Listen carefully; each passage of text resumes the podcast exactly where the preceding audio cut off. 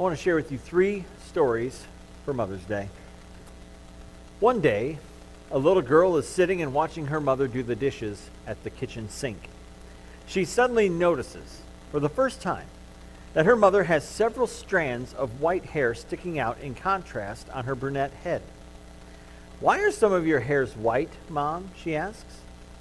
Her mother replied, Well, every time you do something wrong and make me cry or unhappy, one of my hairs turns white. The little girl thinks about this for a little while and then asks, So how come all of Grandma's hairs are white?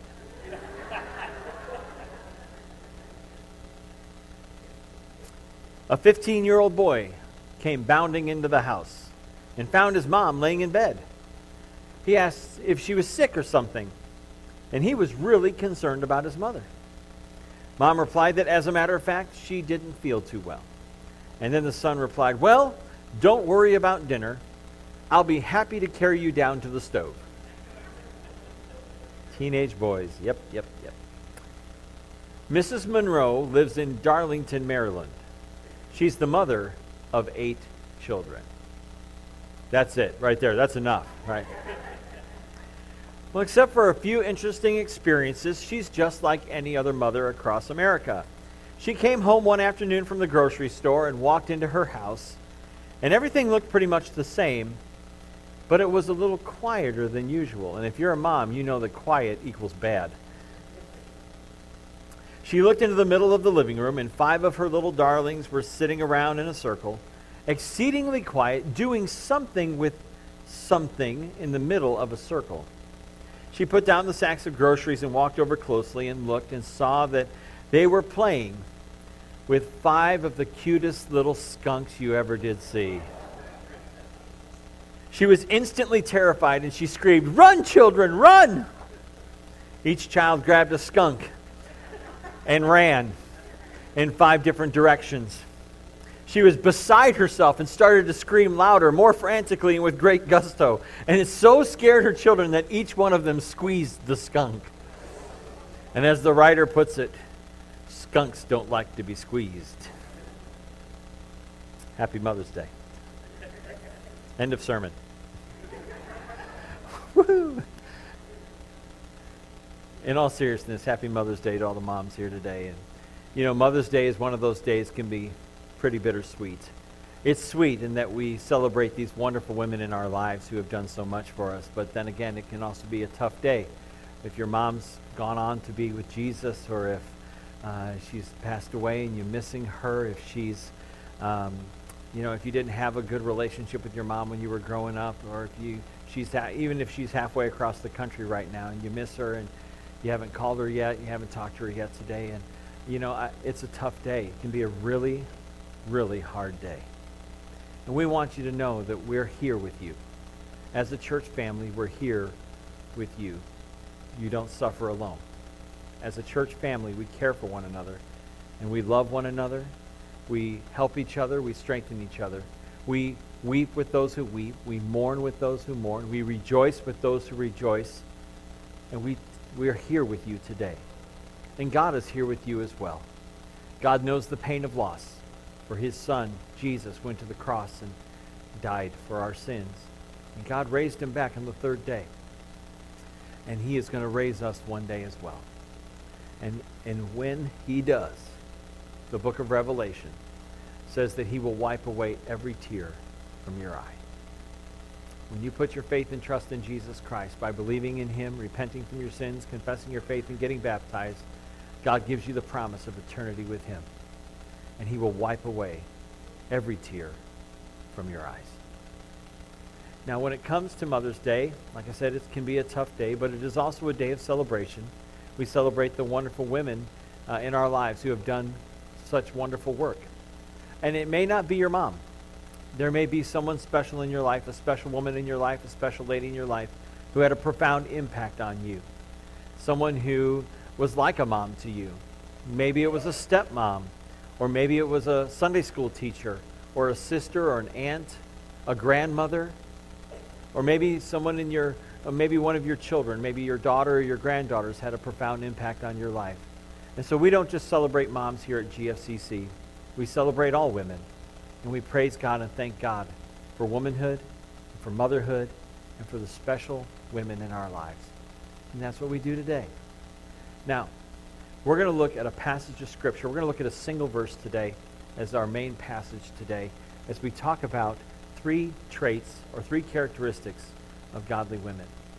And we're in, going to look at a, passage of Scripture that can be really hard uh, because uh, it seems like it's a checklist of this spiritual superwoman.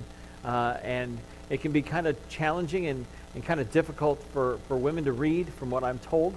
Um, it's Proverbs 31. And in Proverbs 31, uh, it is the oracle of a king uh, that his mother gave to him. Uh, the king's name was Lemuel. And Lemuel's mom wanted what was best for her son. And that's what a mom does. A mom wants what is best for her children. And, and I know my mom wanted the best for me, uh, and her prayers were answered when I met my wife, who is a wonderful mother to my son. Uh, and so uh, I just, I thank God for my mom. Thank God for my wife, uh, for the mother that my wife is, for the mom that I had, for my grandmothers. Uh, I've been very blessed. For my mother-in-law, before she passed, uh, she was a, a, a wonderful mother-in-law that I had. And so I thank God for the special women in my life. And I pray that you do too. And I'm going to give you an opportunity to do that in a little while. Um, but when it comes to Proverbs 31, this story, this uh, Proverbs, uh, it's uh, 31 verses long, and the first nine verses are King Lemuel's mother warning him against the dangers of reckless uh, living, uh, wild women, uh, and excessive drinking. And that's what the first nine verses are about. And then the last 22 verses are what's known as a, an acrostic poem. And an acrostic poem in the, in the Hebrew language is a poem where each line begins with a successive letter of the Hebrew alphabet. And so uh, in this poem, it would be, uh, for example, if you wrote an English poem and the first line started with A and the second line started with B and then C and then D and then so on, that's what this poem is in Proverbs 31 10 through 31. It's 22 verses because uh, there are 22 letters of the Hebrew alphabet, and each verse begins with a successive letter. And so this is Lemuel's mother's way of saying, Son, I want what's best for you. And these are the characteristics, these are the traits you should look for in a godly wife. And like I said, this can be kind of discouraging for women to read because you read through all these characteristics of this woman and think, who could possibly measure up to this? Who could possibly be this spiritual superwoman uh, that Lemuel's mother is talking about? And I don't know that that's the purpose of this passage. I don't know that that's the purpose that Lemuel's mother had in mind that we would read it in the 21st century and try to live up to these uh, expectations. Uh, but I do think that there's a, a, good challenge there. And like I said, I want to focus on just one verse of this passage this morning, and it's verse 25. And we're going to put up on the screen. And I'm going to ask you to read it along with me. If you would read this verse with me Proverbs 31 25. Read it with me. She is clothed with strength and dignity. She can laugh at the days to come. And uh, the title of this sermon is Who's Laughing Now? And it goes along with that last part. We'll talk about that in a second. And we're going to take this uh, verse in three different pieces. Uh, we're going to look at each element of this verse. And, and these to me are, are three traits of a godly woman, uh, and three traits that I have seen in, in my mother and in my wife, uh, and in many of the Christian women I know. Uh, many of the godly women I know have these three traits. And I want to speak both to men and women today, uh, because men, I think there's a challenge here for us as well. And so I want to talk to both men and women, teenagers and, and adults, uh, and I want to talk to just about everybody today as we talk about who's laughing now. Now, in the very first verse, uh, in, in, this verse, uh, Lemuel's mother, or King Lemuel, says that uh, she is clothed with, dignity, with strength and dignity. Now, when it comes to being clothed with strength and dignity, um, this idea of clothing is not one of you know physical clothing, but it is uh, clothing that is uh, outward. Uh, I'm sorry, inward. It's being clothed with uh, characteristics and qualities and traits, not name brands and uh, not uh, certain styles of clothing, but it's the inner part. It's the heart of the matter. Uh, and the first thing, the first trait of a godly woman uh, that Lemuel talks about is that she is strong. And ladies, you are strong. And I know sometimes you don't feel strong. Sometimes you don't feel like uh, the that you're able to measure up to all of the expectations that it seems that your family has on you, or it seems that uh, the society puts on you. And it's hard to to feel strong sometimes. But ladies, you are strong. The the women I know are some of the strongest people I know. And, and when it comes to strength, this kind of a strength. Um, it is not just a physical strength. Uh, I was reading a, on a uh, uh, on the internet this week that um, when a woman gives birth, uh, it is such a, a, high degree of pain that it's like having 22 bones broken at the same time. Now, if you've ever given birth, uh, I would expect a loud amen from that, but um, like 22 broken bones at the same time. Ladies, you were strong. That takes a lot of strength to be able to go through that. Ladies, you're strong. But not just strong physically, uh, but you are strong emotionally to be able to nurture a family, uh, to be able to nurture your family, and to be able to put up with uh, guys. Uh, that requires a lot of emotional strength. There's the amen I was looking for. You're strong physically, you're strong emotionally, you're strong intellectually. You know, uh, the strongest women I know are, are super smart. And uh, I, I, have a, a, thing that I'm not very good at thinking on my feet sometimes. And uh, my wife just thinks circles around me. She is one of the smartest people I know. Um, so you are strong physically, strong emotionally, strong intellectually, and strong spiritually. The concerns of a mother's heart are so great for her children and her family and for those around her and to be able to foster spiritual growth in her children. You know, my mom was a very, uh, has been a very powerful influence in my life uh, when it comes to growing uh, spiritually. When I was a teenager, she held my feet to the fire. She held me accountable because I had made a decision to follow Jesus when I was a young, man, a young boy. And she uh, reminded me of that commitment that I made to follow Jesus. And she held my feet to the fire and said, You made a commitment to follow Jesus. And she was determined to see that through. And I am the man I am today. And I am the Christian I am today. And I am the pastor I am today because of my mom. And I'm thankful to God for her.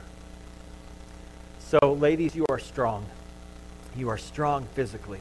You are strong spiritually. You are strong emotionally and strong intellectually.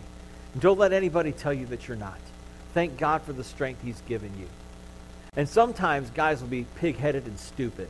And we'll look at a verse like this one here. 1 Peter 3 7 says this. Husband, no more amens.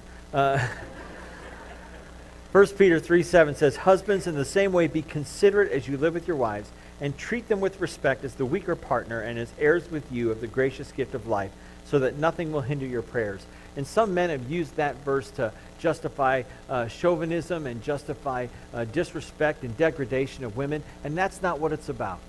And that's not what that means at all. She may be physically, a little physically weaker, but again, back to the birth thing. Women are strong. Ladies, you are strong, and you deserve to be treated with respect um, as our partners uh, in this life. Now, the second trait of a godly woman is you are dignified. You are dignified, clothed with dignity, Lemuel said. You are clothed with dignity. Now, we live in very undignified times. Amen? There's not a lot of dignity in our world. Now, the definition of dignity uh, is to maintain composure.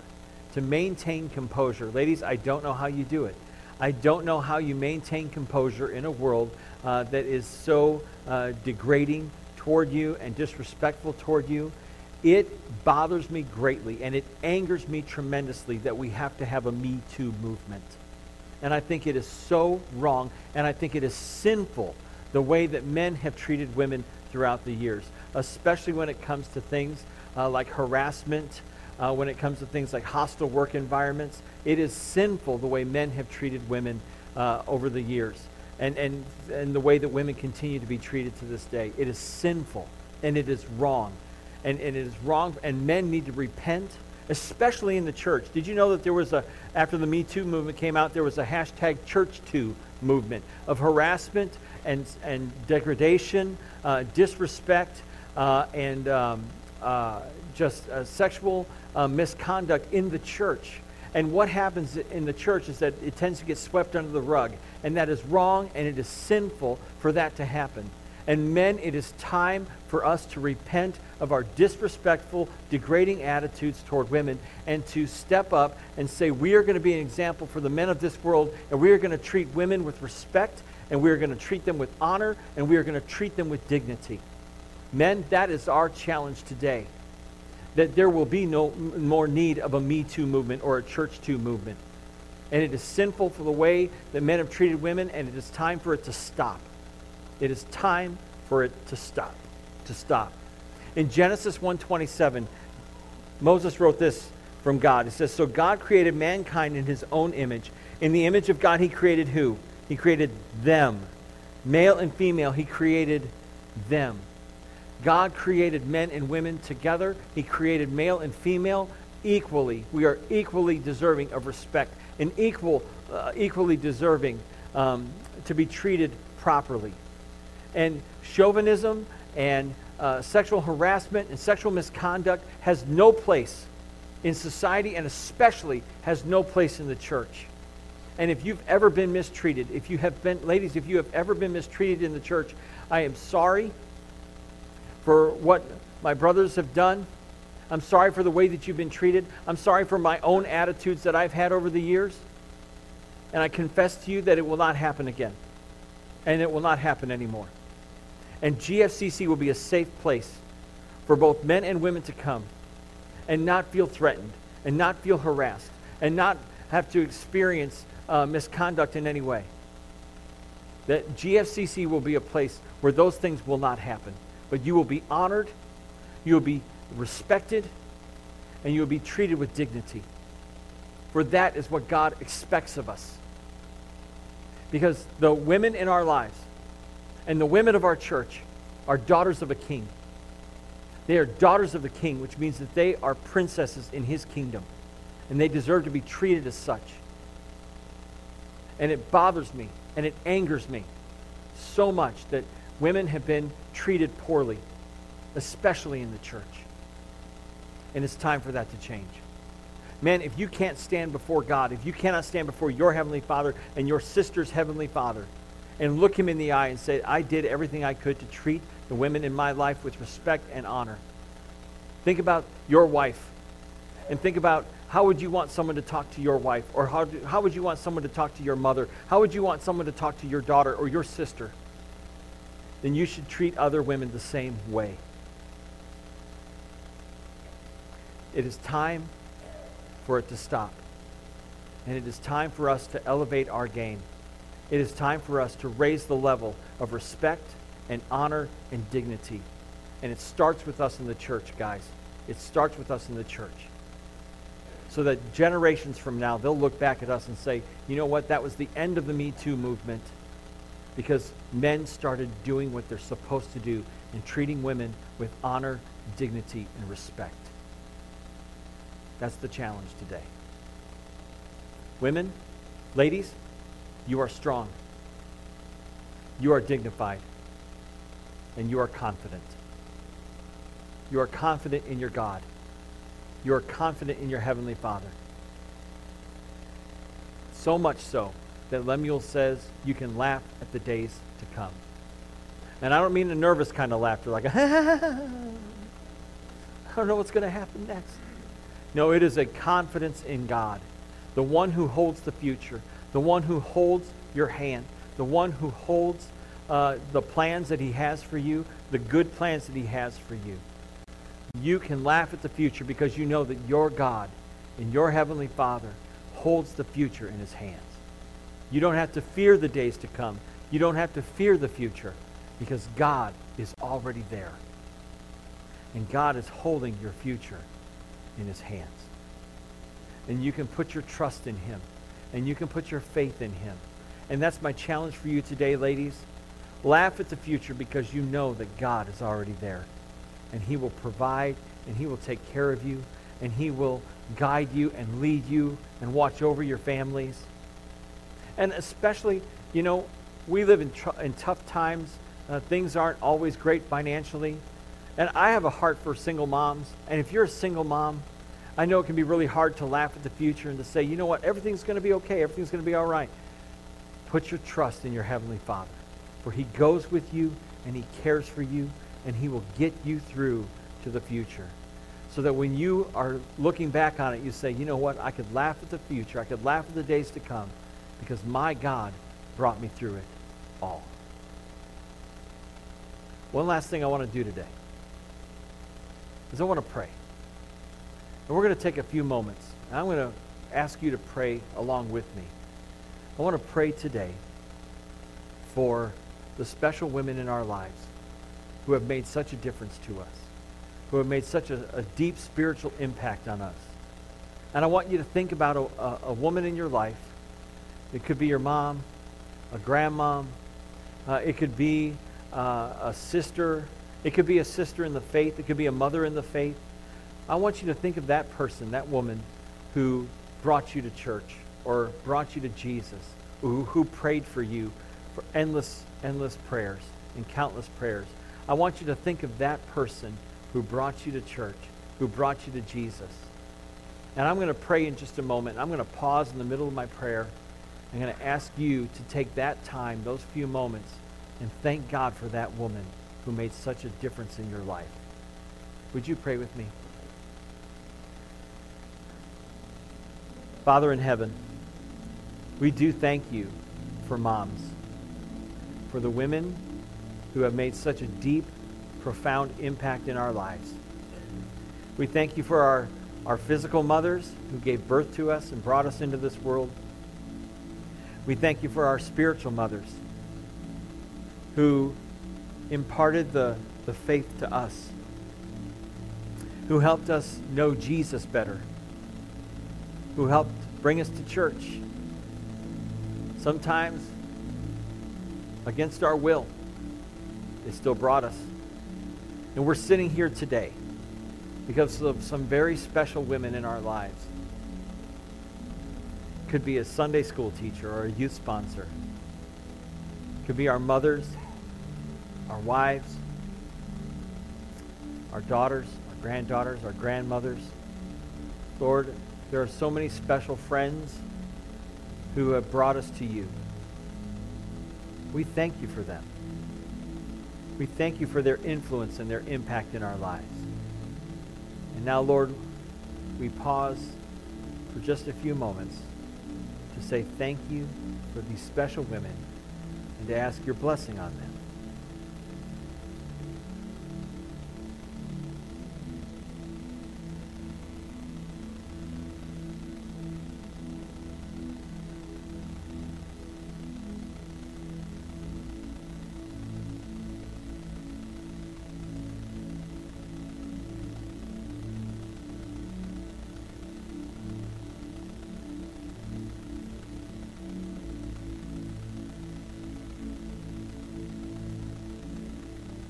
God, we thank you for your goodness. We thank you for your grace.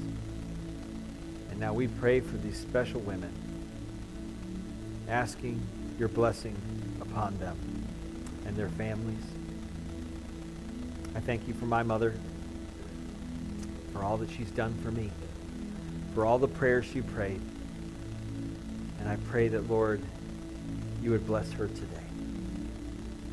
I pray for those who miss their moms, whether it's because of distance, whether it's physical distance or emotional distance, or whether it's because they've gone on to be with Jesus.